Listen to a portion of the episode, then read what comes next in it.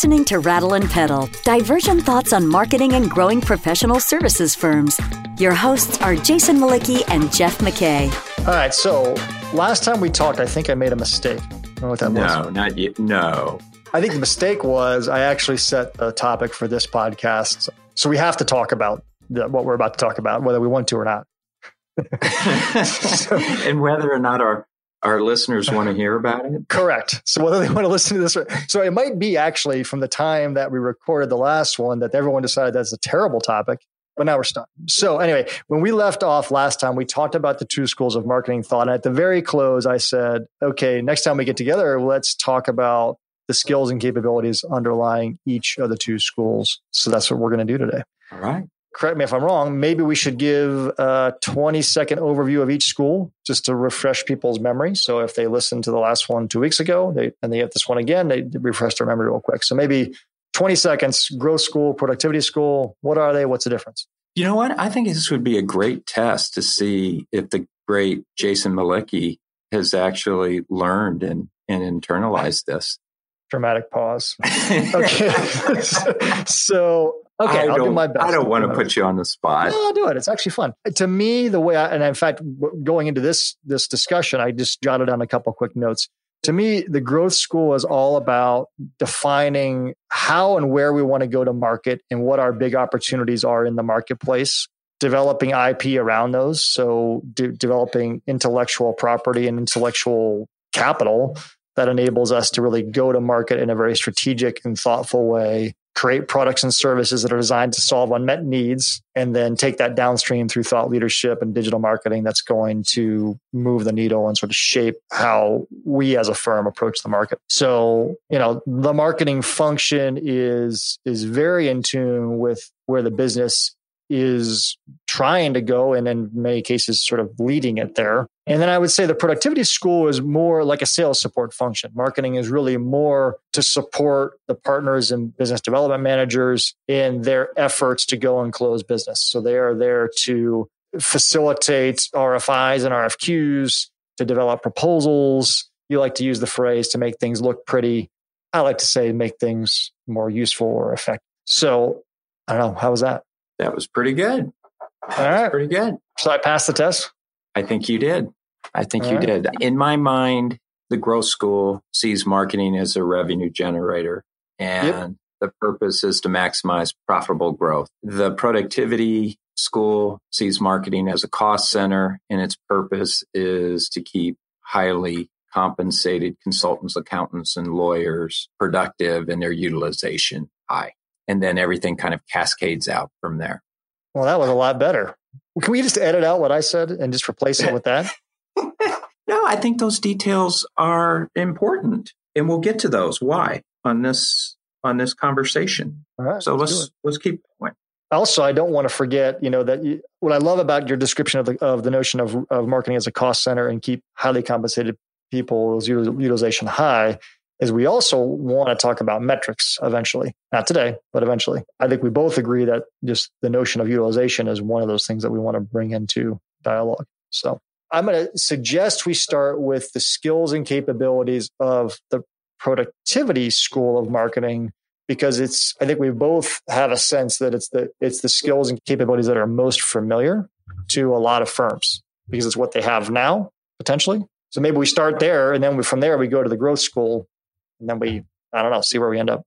Okay. So, in my experience, productivity school in most traditional professional services organizations, while all of these firms are kind of filled with generalists, there are three basic skills that are hired for and rewarded. And they fall into these kind of broad categories of design, make things pretty, communication. You realize you've just massively offended my whole creative team, right? I got that. I got that. And, and we'll and, and we'll actually talk about that shortly because my goal is not to offend; it's to elevate. Yeah, no, i was I was teasing. That was entirely know, just a joke. I know, but it's right uh, but it's important. It's an important distinction, and I want to get to it before we're done with this conversation. Yeah. So design, communication, and then normally some kind of event management or project management competency because it's all about, you know, GSD, get shit done for the partners. And those are the, the skill sets that the productivity school looks for and pays for. Yeah, it's interesting because I would say that when you first said it, my inclination was to say there's a fourth and it's proposal development, but I guess you could argue that proposal development is really a wrap of all three on some levels. It's, you know, because because usually the firm that has a lot of proposal developers and they may even have that title, they are sort of required to to have a, a mix of of communications and design skills to be successful and project management because yeah. they really have to herd cats, get those things done yeah. on a timeline. And and I would even argue if you know you're a productivity school and you want to save some money, just hire yourself a proposal coordinator and get rid of everything else. you know, you couldn't hmm. do any worse yeah. in terms of growth because all you're doing is responding to RFPs that are, happen to come in. I don't know how many of those RFPs are the result of some kind of strategic marketing, but if you were doing strategic marketing, you probably wouldn't be doing a lot of proposals because you'd be sole sourced. That's a nice big promise. I guarantee there's some firms listening to this podcast that don't even see that as a reality. They're like, that's impossible. And I guarantee there's some firms on this going, of course, that's exactly what we do. Right. So let's talk about the skills and capabilities underlying the growth school then, if we've kicked the tires on the first one enough. Yeah, I, I think we have. Okay. I think there are a long list of competencies that fall under a marketing umbrella. And, and we could spend the whole day kind of delineating those things. I actually have a marketing capabilities gap assessment on prudentpedal.com that people can look at and see these specific skill sets. But I think it's easier to group them into some bigger buckets that are more relevant. And I would put them into these buckets because we did the same with productivity school. The first one was strategy. And I'm not just talking marketing strategy. I'm talking business strategy, growth strategy, HR strategy. I think being able to have your arms around all those elements is key. And it's key because it allows you to be in the fray and arguing about the strategic direction, not arguing, fighting for rationalizing the firm's direction. And if you don't have those strategic chops, you shouldn't be there and you shouldn't be there. Right. So you, so you have to have strategic chops and it's having run something from a business perspective is the only way you're going to begin to understand those. Reading a book or an HBR article isn't the only way to, it's not going to be the way to. The second is leadership. And leadership is so important because I think growth school leaders change the way things operate. They don't accept the status quo. And leadership is about having people follow you because they believe in the direction you're going. And if you don't have those leadership skills, you're going to get run over very quickly in a professional services environment. The third is operational. And I would think most marketers have a fairly good handle on marketing operations, project management, allocation of resources from a marketing perspective. And I think that is probably one of their biggest strengths, regardless of which school they come from. But they need more broad based operational issues or skill sets. And then finally, and you know this better than anybody, Jason, given your depth of experiences in this, marketing is digital. Everything that marketing does goes through the internet, some form of technology, whether that's CRM or marketing automation or social, how all those pieces fit together as the retail front, if you will, for a professional services firms can't be overstated. And if you don't understand marketing stack, SEO, inbound and with a modern marketing organization, you can have the greatest strategy. You're not going to drive growth.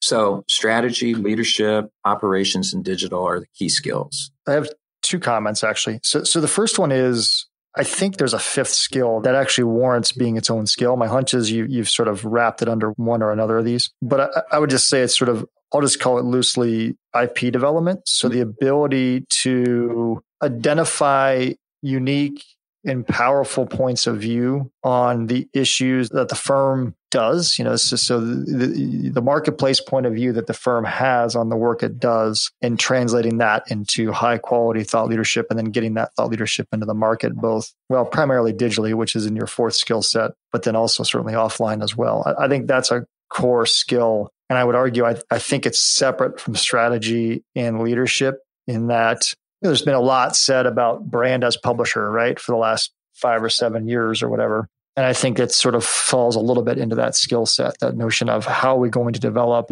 really powerful points of view and take them to market. I think that's a critical skill to have any real meaningful success in demand gen for a firm like this. I couldn't agree more. I think you articulated that beautifully. And I think these skill sets that that I mentioned get turned into that. And the way you said that really struck me because without that skill, you're going to fall back into the productivity school because yes. all you're going to do is take what a consultant is going to give you and say, just package it up and take it. It is that ability to push back on that consultant's thinking and saying, you know, why is that important? Why is that important to who? To our market?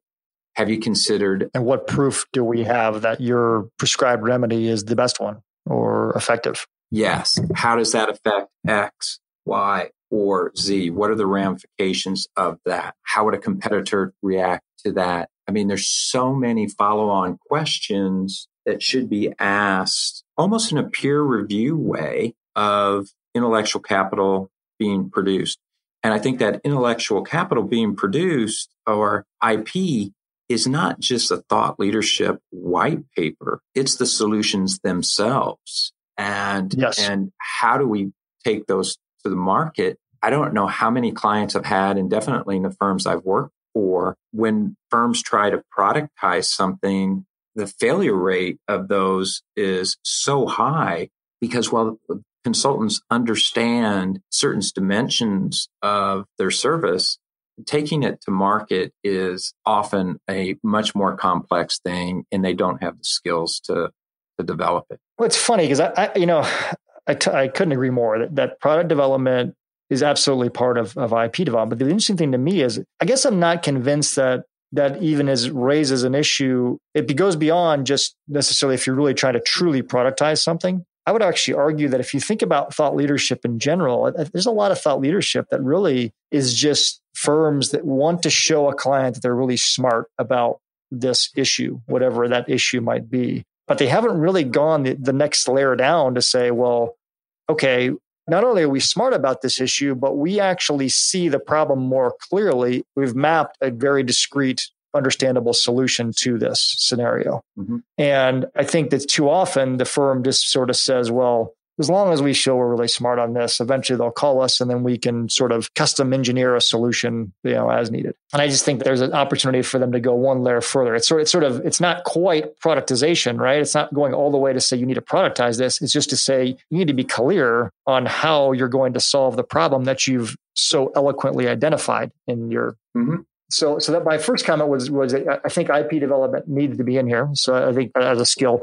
My, my other comment, I just this is just a comment. I think it's really interesting is that when you map out the we we reframe this as the skills and capabilities and the revenue generator group, it's skills. It's like we need these skills it's strategy, leadership. It's it's sort of it's conceptual. It's not necessarily you know I hire a person for leadership necessarily, or I hire them for ops. You might you might you might hire those things absolutely, but you may not. It's not really that clear on the cost center side or the or the productivity side. They're very clearly capabilities. You know, we need a designer. We need a event manager. We need a that that that that. that. Mm-hmm. It's just a comment, not necessarily a question, but it's more just I thought it was really interesting that on the growth school side, it's sort of we conceptually need these skills and we'll figure out how we structure an organization or, you know, around what needs to get mm-hmm. done. On the other side, it's more like we need these, these hands. We need these people that do these things and have these, you know? Yeah. Does that make any sense? it makes a, it makes a lot of sense. And if you ask most partners about the skills on the growth side, they would say those reside in the partnership and the leadership team, not in marketing. And I just, mm-hmm. I just don't find that to be true because they don't have the time. They don't have the capacity. And the majority of them outside of some specific industries, they really just don't have the business acumen. They're really smart people and they're very technical and they can go very deep in their discipline, but they're not very broad or deep in business aspect or as deep and as broad as they need to be. And I've just seen that play out even in the top firms. They just don't have the time. There's not enough time and nobody's smart enough to go that deep in all those areas. Yeah. Fascinating. I always remember this conversation I had. It's been probably six or seven years when we first went in this direction to be an expert niche agency working with professional services firms almost exclusively. We came at it with a very sort of strategic approach to how you think about what you're how you're going to market right? Like you know around positioning and, and all those types of things. I'll never forget i was talking to a friend of mine who's sort of a business development person who's had a lot of experience selling into these types of clients that you and i both have. And he said to me jason he's like most of these leaders don't think that strategically. He's like you got to realize they're fairly tactical thinkers. And i was like what are you talking about? These guys are running you know multi-million dollar 50 70 80 million dollar practices or whatever and he's like, no, most of their work is they're solving problems for clients. That's what they think about. He's like, take it more tactical. Just tell them to, to build a list of clients they want. He's like, and then you get to strategic issues that way. It's just interesting that, yeah, I, I, don't know why I bring that conversation up. Just, I remember him saying that to me and it just sort of, it just took me aback. And I think you're kind of reinforcing that, saying, yeah, I mean, for the most part, they just, that's just not how they're hardwired. Yeah. Which is going to sound a bit insulting to any, any leader in a firm. I don't think either one of us mean it that way. No, it's just the nature of the job. You just don't have the capacity to do that. And I think the best leaders recognize that and they say, Hey, I am not deep here. I need somebody else to help with it. And they're not necessarily rewarded to do a lot of those jobs either. You're listening to Rattle and Pedal, divergent thoughts on growing your professional services firm. Your hosts are Jason Mlicki, principal of Rattleback, the marketing agency for professional services firms, and Jeff McKay, former CMO and founder of strategy consultancy Prudent Pedal. If you find this podcast helpful, please help us by telling a friend and rating us on iTunes. Thank you. Now back to Jason and Jeff. Let's jump to the other side of the, of the curve here for a sec. Now, okay, so if those are the skills and capabilities I need, how do I assess what I have, right? And I don't know necessarily what I mean by that. I mean, saying there's probably two levels to this. There's assessing sort of the organizational structure that exists for marketing in the context of the practice. And then there's also the maybe the talent underlying that. I mean, presumably assessing the talent in the productivity school is a lot easier, right? Because the expectations are much more straightforward. Mm-hmm. Assessing, you know, what I have to compete in a growth school is a little trickier, right?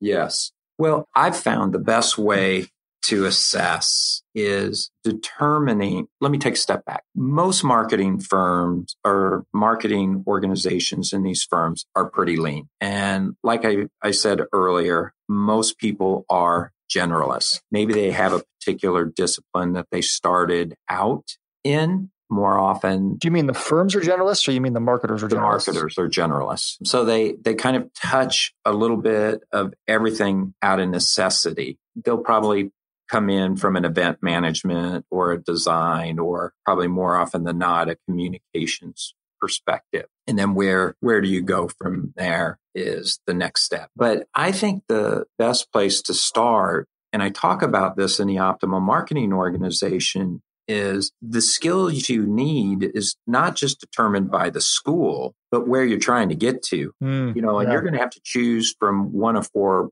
buckets of kind of marketing priorities at any given time unless you have limited resources. And it's either you're going to be focused on demand gen. You mean un- unlimited resources, right? Unless you have unlimited resources. Okay. Yes. Okay. Which we know nobody has. You're either going to be focused on demand gen, which is really building awareness for a product or service in the market. Going to be focused on lead gen, where you don't need to build awareness. You just need to cut through the noise and have people choose you versus a competitive set. You're going to do sales support where you have strong brand and clients know they need it. And really all your partners need to do is pick up the phone and call for the business, or you're going to be having to develop new products and services. You're going to fall into one or two of those buckets as your primary focus. And the skill sets that you need in each one of those will differ based on your school and what you're asking marketing to achieve in one of those. And I found that's a much better way to hone in on what do we have, what do we need. But you have to start somewhere with where are we trying to get? Wouldn't most firms have different pockets of the practice that are at, at one or are in different quadrants at any point in time, right? I've got three business units, and one of them is in a demand gen model, and one is in a sales support model based on where they are in their life cycle and and the life cycle of the expertise they have and the services they provide relative to where the market is right i mean so wouldn't you always have a little bit of a mix here you stated that like a very traditional professional services firm would yeah and i think most people would say well yes that's how you would do it I would say no. I think that's a okay. archaic way of doing it. It makes no strategic choices. It says all these practices are important and worthy of support and investment. And again, when you have limited resources, you can't drive growth as effectively okay. Spreading that out. So I would argue that, you know, the sales support section, if you're a growth school, that's not where you want to be making investments either in bodies or dollars from a marketing perspective, demand gen is probably where you would put it. But you're going to have to. So let me just crawl back out of my cave here, real quick.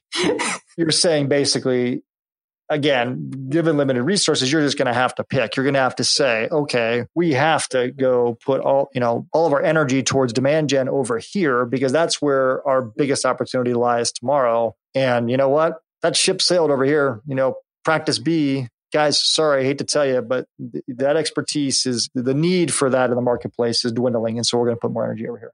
Yes. And that's the hardest conversation for firms to have. But if you look at any firm, historically speaking, Arthur Andersen and the uh, and the big four accounting firms had to do this. You know, audit became commoditized, consulting became the big thing, and that was never reconciled. Created, you know, the divorce of Arthur Andersen and Andersen consulting. We know what happened there. The HR consulting. Is audit really commoditized though? I mean, those they're still making a crap ton of money on audit work, right? That's a podcast. that's a that's a that's a, podcast. a total is yeah. sidebar, but it's yeah. like I mean, yes, consulting work was driving way bigger margin than audit, but I mean, let's be honest, they're still making a fortune. Anyway, sorry. Right, that's a, it's okay. In HR consulting, saw the same thing. You know, defined benefits plans were supplanted by 401ks, and firms were making a lot of money off of pension funds and you know actuarial work around those. Well, those things just started falling away, and the growth started to come from more of the softer side of the house and compensation model. And to be spending lots of money in defined benefit plans is not going to pay good long term dividends. And you can go through almost every industry where there's been, you know, the turnover of, you know, one historically growth driver into something that was not. And it's hard for firms because the defined benefits or the accounting is still the cash cow and they don't want their profits redistributed. Yeah. That's the nature of it. And sure, you can extend the life of some of those services, but they're going to, it's going to be minuscule growth compared to some alternative solution being developed. And those are hard decisions to make, but they have to be made. Yeah. Okay, so we're running out of time. I want to try to kind of summarize maybe the approach to assessment, right? So, so if, if you're listening to this podcast and you're thinking to yourself, okay, I, I'm falling into one of these two schools, and you're saying, okay, I think I want to go down this path, maybe, that's actually the wrong place to start. Maybe, maybe the right place to start is to say, well, what do I really want for my practice? You know, what, what do we really want from a marketing perspective. And then from there, then derive what are we trying to do here? Do we need to create demand? Do we need to generate leads? Do we need to develop new products and services? in front? and then that's going to lead you into the capabilities you need. Is that maybe the better way to think about it? I definitely think that's the better way to think about it. And I would take it even one step further, Jason, that I don't know that I would necessarily think solely in terms of capabilities and skills, but in terms of roles. And we don't have time to talk about it on this podcast, but I think talking about the roles you need in your firm and on your marketing team for a modern marketing organization with a growth marketing school mindset is a conversation worth having because I think the roles pull together the capabilities and the skills with those areas of focus in a way that would be valuable for people to hear. I can agree to talk about that. I mean, I, I, think that I would argue that skills and capabilities obviously sort of sit above roles, right? Like you said, we have to be clear on what we want to accomplish. What skills and capabilities do we need in order to accomplish that? and then lay that down into what are the roles that we need to structure in order to get things done all the way through. So I am not going to commit us to do that at the next podcast necessarily, but I am going to commit us to to talking about that. I do want to. I would be interested to have that conversation. So my assumption is people would be interested in hearing it. But yeah, maybe we should not commit straight up that we'll do it next time. But maybe we will. I don't know. Let's keep it interesting.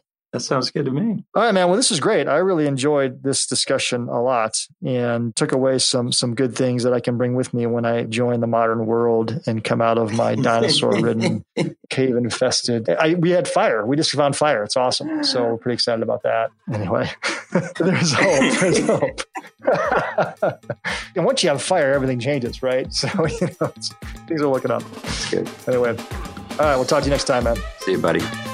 Thank you for listening to Rattle and Pedal, divergent thoughts on marketing and growing professional services firms. Find content related to this episode at rattleandpedal.com. Rattle and Pedal is also available on iTunes and Stitcher.